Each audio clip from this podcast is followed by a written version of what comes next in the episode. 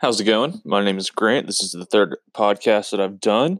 Um, today, kind of going to be doing like a week four NFL wrap up, just a bunch of stuff that I saw this week that was a little bit bizarre. Um, a lot of really bad football was played this week. Um, I'm going to do something that I don't think I've ever done before. Um, so let's just kind of hop right into it. Um, so, something that I've never done before, you can ask anybody who knows me. I've never defended the Falcons and or Matt Ryan. I'm going to defend Matt Ryan today.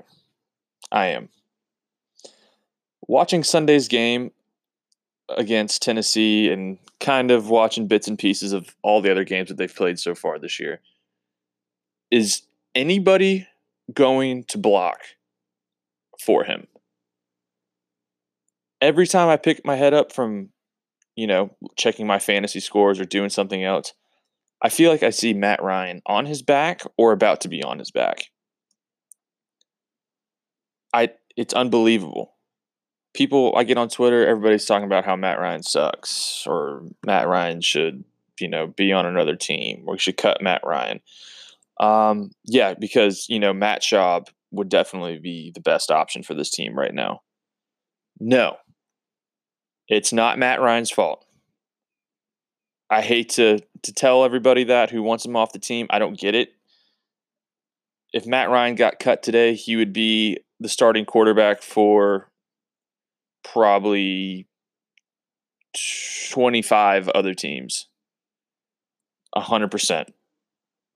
He would be winning games for another franchise who would probably do a better job protecting him than what the Atlanta Falcons have done for him in uh, really his entire career. Uh, Calvin Ridley's a good player. Last year, instead of going with an offensive lineman, they draft you know Calvin Ridley. They replace Taylor Gabriel. Um, I don't. There's just so they have a ton of weapons, yes, but they don't have anybody blocking for Matt Ryan. And I'm so tired of waking up in the morning, driving to class, I'm listening to 92.9 The Game, and I'm listening to Dan Quinn just say the same stuff every single week. Oh, we need to execute better. Uh, consistency, execute. Yeah, that's great and all, but um, Dan, you fired the defensive coordinator last year so you could take over play calling. All this comes back on you now. You can't hide behind anybody else. You can't talk about how, you know, it's somebody else's fault. It's 100% on you. The Falcons are in a lot of trouble right now. Uh, they just made Marcus Mariota look like the league MVP last week. Uh, got torched by Corey Davis and AJ Brown. There's just I don't know what it is. Just watching them play, there's no sense of urgency. I feel like uh, it's 24 to 10, and they're still just they're running just simple running plays up the middle for or they they can't block anybody. Running plays that aren't being blocked. They're two yard gains. It's an incomplete pass. It's a holding. I think they're the most penalized team in NFL right now. Um, so it's coaching, it is execution and consistency, but really it falls back on the coaching. Dan Quinn, he says all of the right things on the microphone after the game, how they're going to get it cleaned up. Well, you know what? You didn't get it cleaned up for the Colts game. You didn't get it cleaned up for the Titans game. And now you're going to go into a game with a team that's definitely more talented than the Titans when you guys face the Houston Texans. Will Fuller, just an absolute burner on the outside. DeAndre Hopkins, who is far and away the best wide receiver in the league. Um, they got a good little tandem of running backs with Carlos Hyde and Duke Johnson. I will say where the playing field is even, the offensive line. Good God, both the teams have terrible offensive lines. I wouldn't be. I don't have the stats in front of me, but I'm willing to bet that Deshaun Watson and Matt Ryan are the two most hit quarterbacks this year. I mean, so it's going to be an interesting week for the Falcons prepping up for this game, and I really do believe that Dan Quinn will be coaching for his job. Um, now I'm going to transition here. We're going to go to the absolute snooze fest that we call Monday Night Football. The Cincinnati Bengals might be the worst team in the league. Um, yep, I think they're worse than the Dolphins. I think Andy Dalton is the worst quarterback in the NFL. That game Monday night was unwatchable. Um, I started doing a bunch of different things, started doing dishes, cleaning. I, I didn't even want to watch it. On paper, the Bengals have, I would say, a middle of the pack offense. AJ Green's, you know, out. Tyler Boyd's a good receiver. John Ross, who was kind of a bust the first two years, has kind of come on as of late. Joe Mixon, Gio Bernard. I mean, Andy Dalton. Ugh. I used to think he was at least a serviceable quarterback, but after Monday night, that was horrendous. Um, the offensive line, I know they're missing, I believe, a, three out of five starters. One's injured, one had a concussion, and the other one retired. Uh, so I understand that. And the defense, I don't know much about. I don't. I know they have Dre Kirkpatrick, Carlos Dunlap, Geno Atkins. Like they have, you know, good players. So 0 and 4, worst team in the league. I don't think you can have that type of talent and be this bad. I mean, they just lost to Mason Rudolph, who also that was the most boring 24 of 28 quarterbacking I've ever seen in my entire. I don't know if he threw a ball further than three yards down the field. I think going back, the running backs led the teams in receptions. Um, I did a FanDuel roster, and I picked James Washington because I don't know if, how much college football, if anybody pays attention to you know Big Twelve football like I do. Mason Rudolph and James Washington used to be college teammates. James Washington was a second or third round pick, I believe, for the Steelers two years ago. I thought Mason Rudolph and James Washington would be you know, let's rekindle that connection in Oklahoma State. We're going to throw the ball down the field. No, I got the exact opposite. Mason Rudolph. Oh, there's the Steelers are done. There's no way that is the recipe for the Steelers the rest of the year. Teams are just going to start bringing the safeties down. They're going to collapse the box. Um, they're going to make Mason Rudolph have to throw the ball more than two yards down the field. Um, Steelers are done. Bengals have been done. They always will be done. An absolute joke of a franchise. Move on from Andy Dalton. AJ Green, if I'm you, I'm not touching the field this year. Uh, I know Zac Taylor is supposed to be from the, I'm not even going to say the Sean McVay coaching tree. he's from Sean McVay's, the, like the whole young generation of offensive minds trying to change the league nothing's changing with Andy Dalton. Terrible, awful. Get rid of him. Move on. Like I said, AJ Green, don't touch the field for the rest of the year. The NFL knows who you are. We've seen your production. Get your money and just do yourself and your health a favor. Don't take a step on the field for that team this year. Um, now let's move to something that absolutely drives me insane. I can't stand the Dak Prescott hatred. I can't. I'm going to make this as easy and simple for y'all to understand as possible. This is Dak's fourth year. He has won two division titles in the last three years. He's won 38 or 39 games in his first three years. And yet people keep just pouring on him on how bad he is. If the Cowboys lose, it's his fault. It's nobody else's fault. And it drives me up the wall. Last or not last night, Sunday night, that was the worst that I've seen the offensive line play in five five ish years. Got absolutely whooped up front by the Saints. Dak never had time to do anything.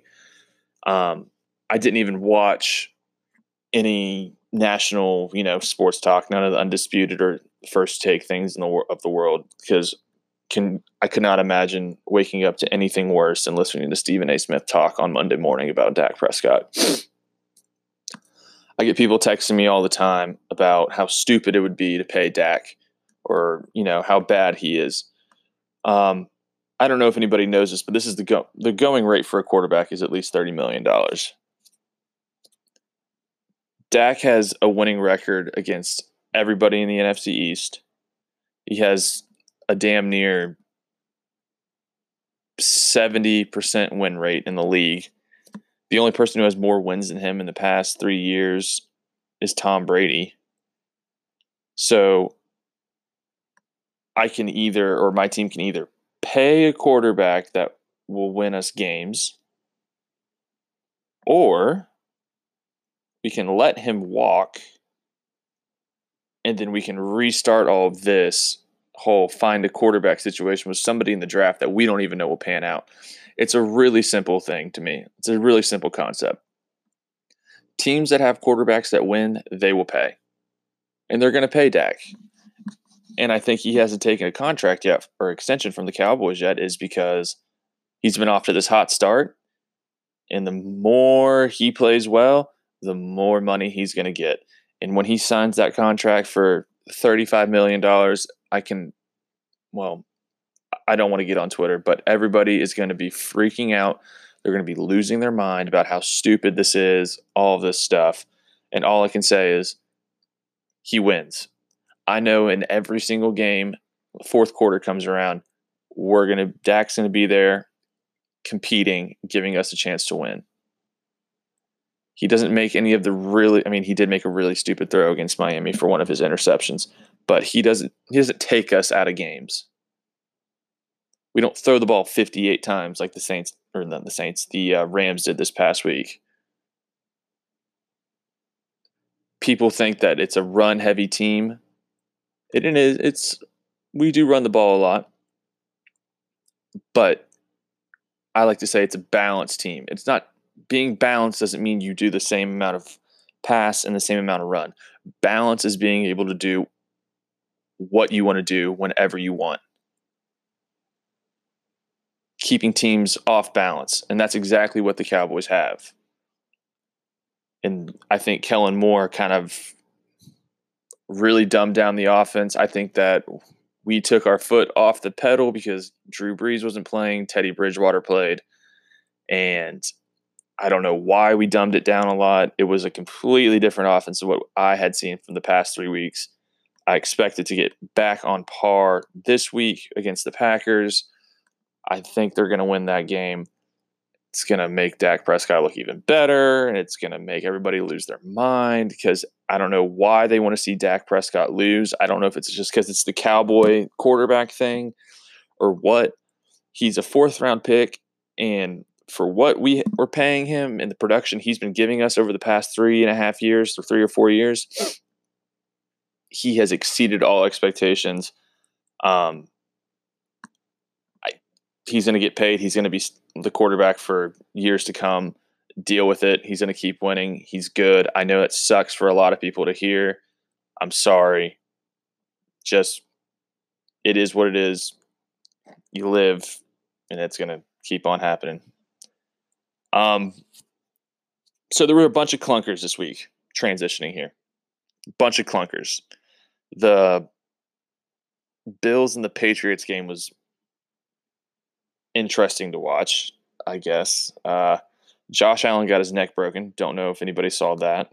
Uh, not literally, but it looked like he got his neck broken. Tom Brady played like he was 42 years old. Uh, the Bears and the Vikings game was a nightmare to watch, which is kind of what I want to talk about here for a second. Um, so the NFL with their contracts, if they're not guaranteed, the money the players get and why they hold out so often is not because of the years and the money, it's the guaranteed money they get up front. Because let's say Matt Ryan, well, he just signed another contract, but let's say Matt Ryan signed a new contract for two years, $30 million, 20 million guaranteed. He gets that money. Let's say the Falcons cut him five games later after he signs that contract. He doesn't get the rest of that 10 million. It's gone. So when people hold out, they're not holding out for the years and the money, they're holding out for the money that they get up front. So let's take it back two years. Kirk Cousins in the offseason signs a deal with the Minnesota Vikings. Three years, eight, 80 something million dollars guaranteed. I think it was 83, 84. Fully guaranteed. So if Vikings cut him tomorrow, he's still going to get that money. The NFL doesn't ever do fully guaranteed contracts. And this is why. I don't know if anybody watched that game Sunday afternoon. Uh, Kirk Cousins is bad. He's really, really, really bad. He's got a good offensive line. He's got a really good running back in Dalvin Cook. He's got two really good receivers in Adam Thielen and Stefon Diggs. He's got a good tight end in Kyle Rudolph. I don't know anything about the offensive coordinator, but what I do know is when they played the Falcons and Kirk Cousins only threw the ball 10 times, that seemed to be the recipe for victory. Um, I don't know what the Vikings are going to do. I don't even know who their backup quarterback is. he puts up another game like that, they're going to be riding in Minnesota. I just move on from him. I think you can get your backup quarterback to throw the ball 10 times and let Dalvin Cook run wild. I mean, some of these passes that I saw on Sunday, he's not even close to hitting the receiver. Like, not even close. And I can only imagine how frustrated Adam Thielen and Stefon Diggs are. They were better with Case Keenum was there. They cut him and then they sign Kirk Cousins, or they trade Case Keenum and they sign Kirk Cousins. Uh, I think if you asked that team when they did it, they probably disagreed with it. They probably didn't support the move. You get to the NFC Championship game and you move on from the quarterback that takes you there. That's that's a tough look for that team. And you bring in a quarterback who doesn't have a winning. I think he's won three or four. He's like Matt Stafford. He's won like three or four games against teams with winning, winning records. Uh, Minnesota definitely handed out the worst contract in NFL history. That's up there with the Albert Haynesworth one from years and years ago, if anybody remembers that. Minnesota's in a lot of trouble. Uh, Chicago, I think, I don't ever wish for somebody to get hurt. Mitch Trubisky is also not good. Uh, Chase Daniels' experience, or the experience lives on. My guy has started five games in his entire NFL career and has made $35 million.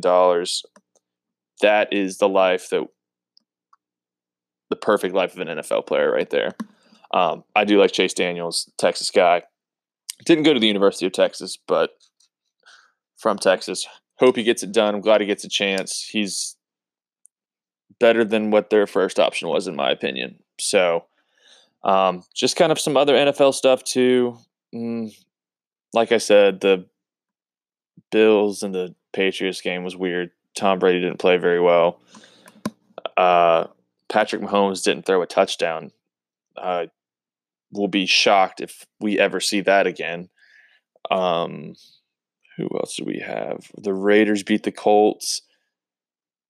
Colts are also just a strange team. Um, put up a good performance against the Falcons and then lay not an egg, but didn't show up for the Raiders. And I had picked the Colts to win that game strictly because it's a West Coast team flying east and playing at one o'clock. I definitely thought that that would fare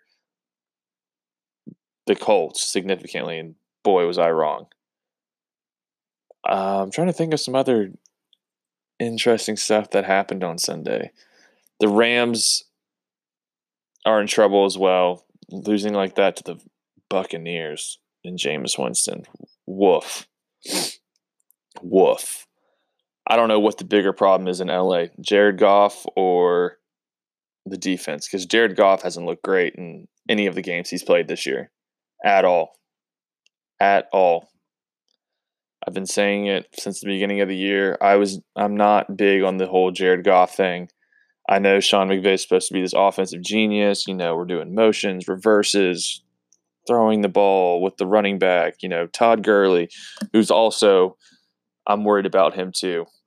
Uh, I don't know if he'll ever get back to 100% or ever be himself again, which would suck because I think he's an incredible talent. But, you know, heard things on like TV and the radio and from me. I think Sean McVay even said it in an interview like the coaches have their headset on and they can talk to the quarterback until 15 or 14 seconds left on the play clock.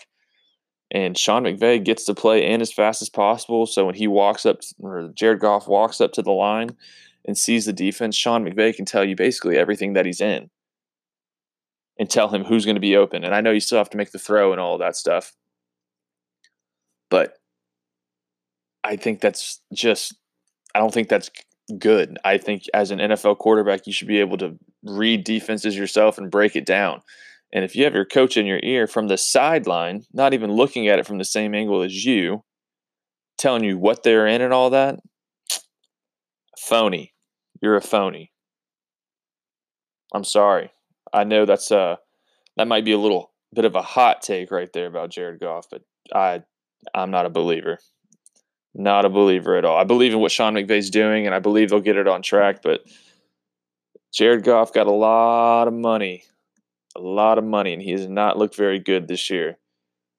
And I'll tell you who's looking at that right now too. Like I said earlier, Dak Prescott's looking at what Jared Goff is doing and saying, "I've been playing better than him, and I'll have a better season than him, and I'm going to make more money than him." So that's just it is what it is, and that's pretty much my uh, week four NFL kind of recap, wrap up, whatever you want to call it. Um, looking at the NFL schedule for this week, um, I know I got my Cowboys playing the Packers at 425. Um, looking at the schedule, Seahawks Rams Thursday night will be a good game. Like I said, Falcons and Texans. That's going to be Dan Quinn coaching for his job the Buccaneers and the Saints all of a sudden became super important. Um, as did the Vikings and Giants, Daniel Jones has won his first two games as a starter and played the Redskins. Woof. Um, and then Sunday night, Colts and Chiefs. That'll be interesting. And then Monday night, we got another Browns 49ers. The Browns are not Browns, excuse me. The 49ers are phonies. They're they'll lose that game as well. Um, but yeah, that's it for uh, this episode of my podcast. Um, appreciate you listening.